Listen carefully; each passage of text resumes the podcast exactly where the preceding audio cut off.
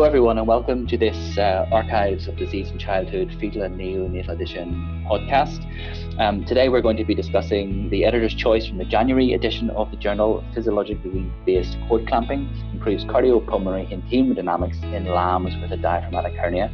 Uh, with me, I have the first and senior author uh, on the paper, and I will get them to introduce themselves. Aidan, perhaps if you go first. Well, my name is Aidan. I'm a junior doctor from Melbourne in Victoria, and I've just finished my PhD um, in maternal fetal medicine, looking specifically at babies with congenital diaphragmatic hernia. We looked at a few fetal therapies, but also the benefits of physiologically based cord clamping in this population in a sheep model, which is one of the papers um, we're talking about today. And Philip? Hi, everyone. Uh, my name is Philip DeKoninck. I'm an MFM obstetrician um, consultant in uh, Rotterdam in the Netherlands, uh, but I've worked previously at Monash, where I've did where I'm continuing to do my research uh, as an adjunct senior lecturer over there. So most of my sheep work has been uh, place taking place there, but uh, my clinical work is in the other side of the world. and you're, you're both very welcome, and thank you for taking the time to discuss this um, really a, a, fascinating study on um, physiologically based cord clamping um, in this very high risk population. Um, perhaps we'll start with uh, with you, uh, Aidan. Um, could you just chat us through the, the background, um, some of the sort of the thinking around why why uh, what, what physiological based cord clamping is and why specifically you would apply it to, to, to babies or lambs or fetuses with the diaphragmatic hernia? Yeah, sure. So physiologically based cord clamping is essentially waiting to clamp the umbilical cord at birth until after the lungs are, are aerated and gas exchange has begun. Um, because as a fetus, gas exchange is occurring through the placenta and venous return is coming from the placenta to the, to the heart. Then after birth, the lungs have to take over this role. So physiologically based cord clamping is allowing the lungs to take over the role first before you clamp the umbilical cord and cut the baby off them from the placenta. So the Ritchie Centre at Monash University uh, where Philip and I both work, um, did a lot of um, sheep work on physiologically based cord clamping, particularly in the preterm population. Um, my PhD was looking specifically at congenital diaphragmatic hernia, and Philip had some expertise in this area as well. Um, and we thought we would be able to apply um, some of the benefits of physiologically based cord clamping to the CDH population as well, um, who, while they don't have premature lungs, do have lungs that take a little bit longer to aerate at birth and who require um, ventilatory support at birth. Um, so we thought we could look at what the effects of immediate versus a physiologically based approach to cord clamping would be in this population. Fantastic. Um, and uh, Philip, some, some of the, the readers wouldn't necessarily be familiar with the creation of, of an animal model for, for diaphragmatic hernia or, or, or the use of an animal model to study this. Could you just just briefly outline some of the sort of the basic methodology and how you, you went about that and uh, how, how you sort of approached the creating the problem in an otherwise healthy model? Yes, so the models for congenital diaphragmatic hernia or, or diaphragmatic hernia um, in animals are, are challenging.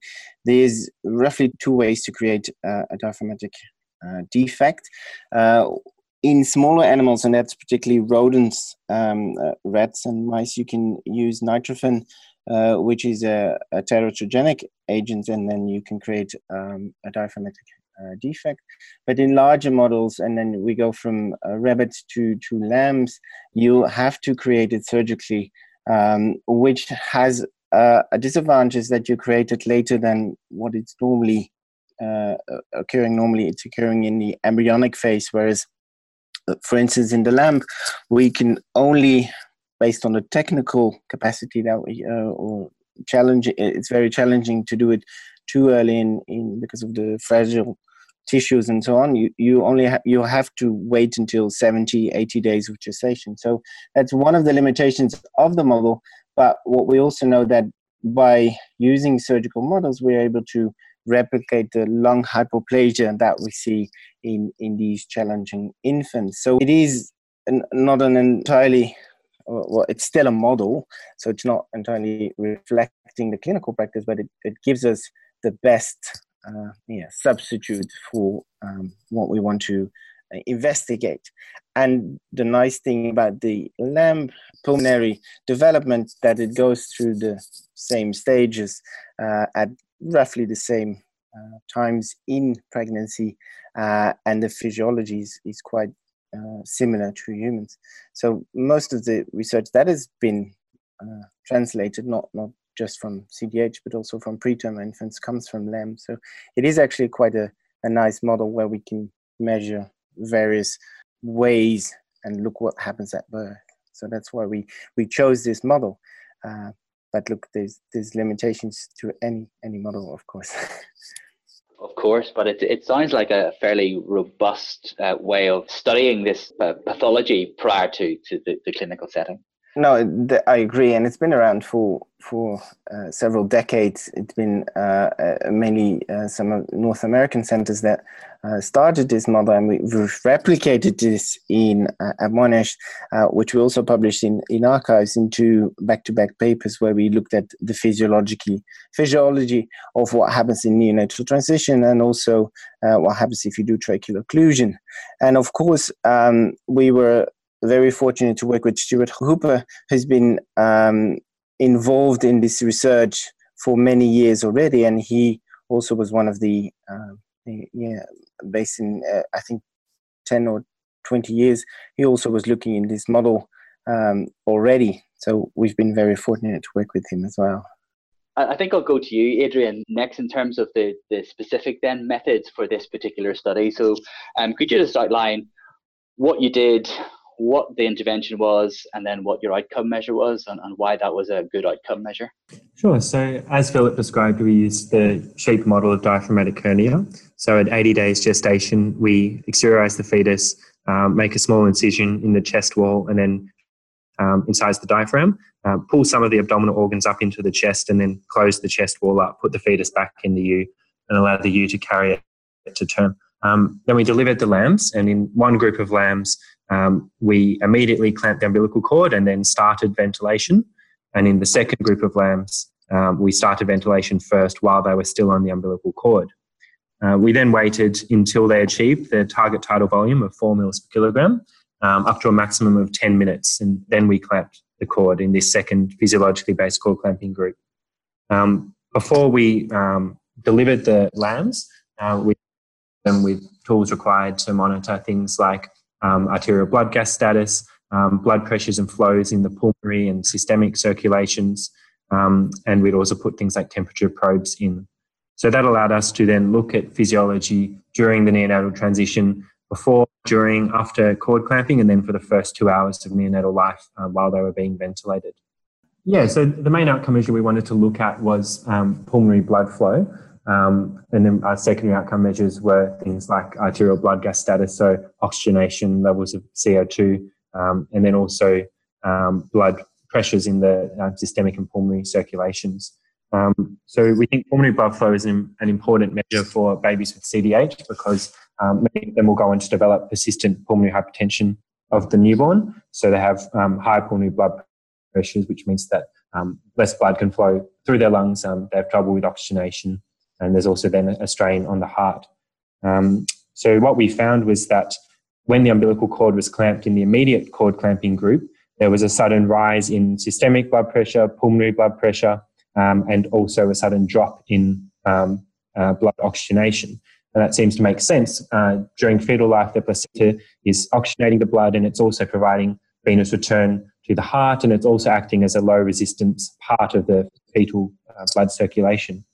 But then at birth, when you clamp the umbilical cord, you lose that source of oxygen, you lose the venous return to the heart, and you increase systemic vascular resistance by removing the low resistance placental circulation.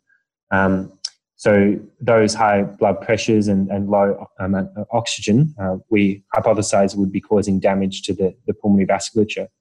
Um, in contrast, in the physiologically based cord clamping group, um, we found that as the lung aerated, um, pulmonary blood flow gradually increased so that at the time the umbilical cord was clamped, uh, pulmonary blood flow was already at a level where the lungs could accept the blood that used to have been going to the placenta but now needed to go somewhere else, and so it went into the lungs.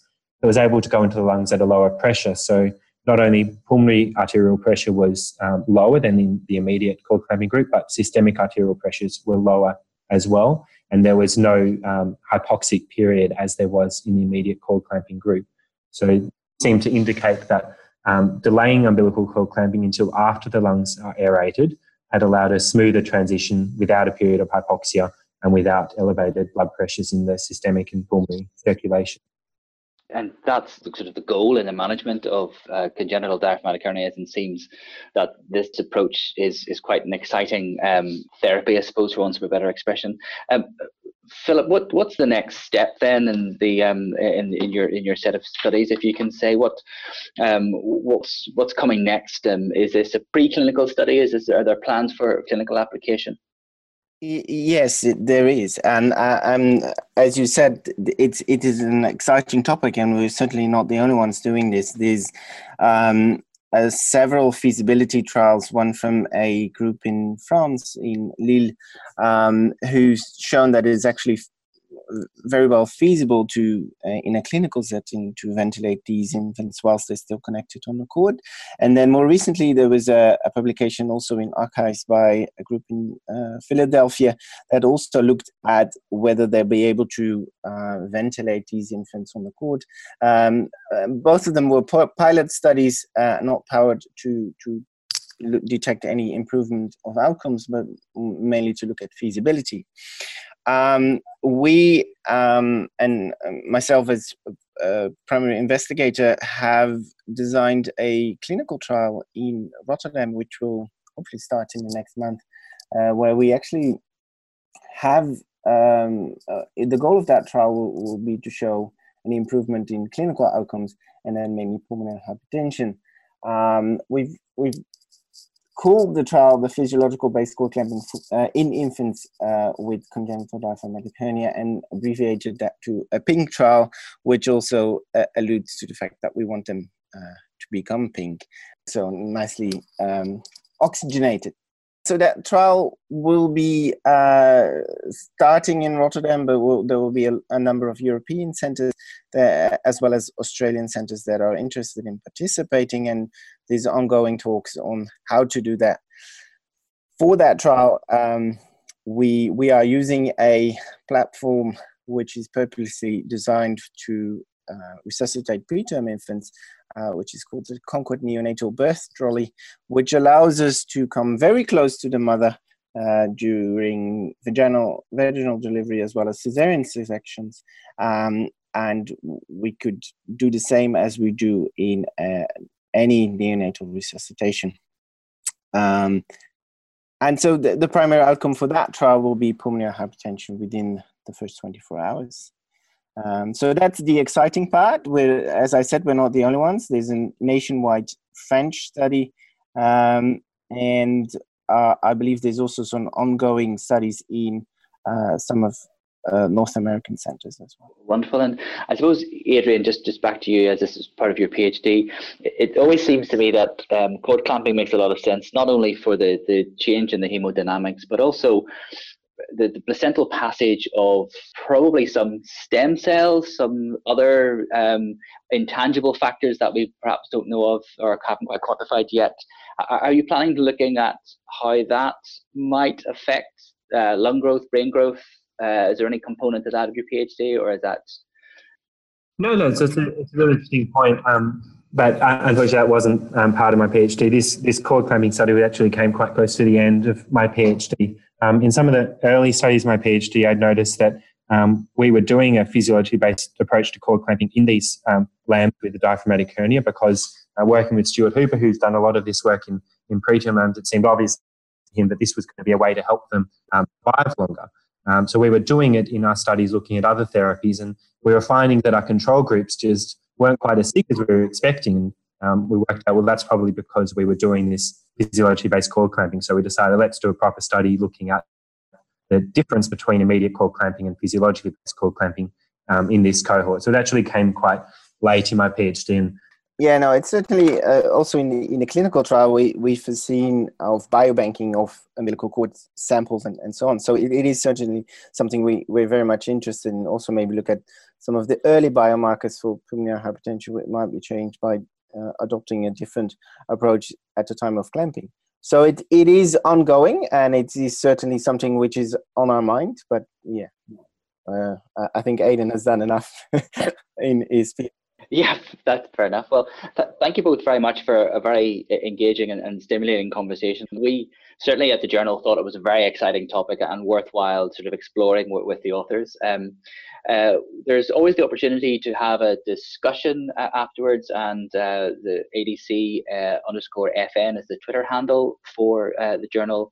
Uh, plus, there are opportunities for message boards in a conventional fashion on the on the website. My own personal Twitter account is at Jonathan underscore Davis three, and Aidan, I know that you have a Twitter account, but could you just remind us what your handle is?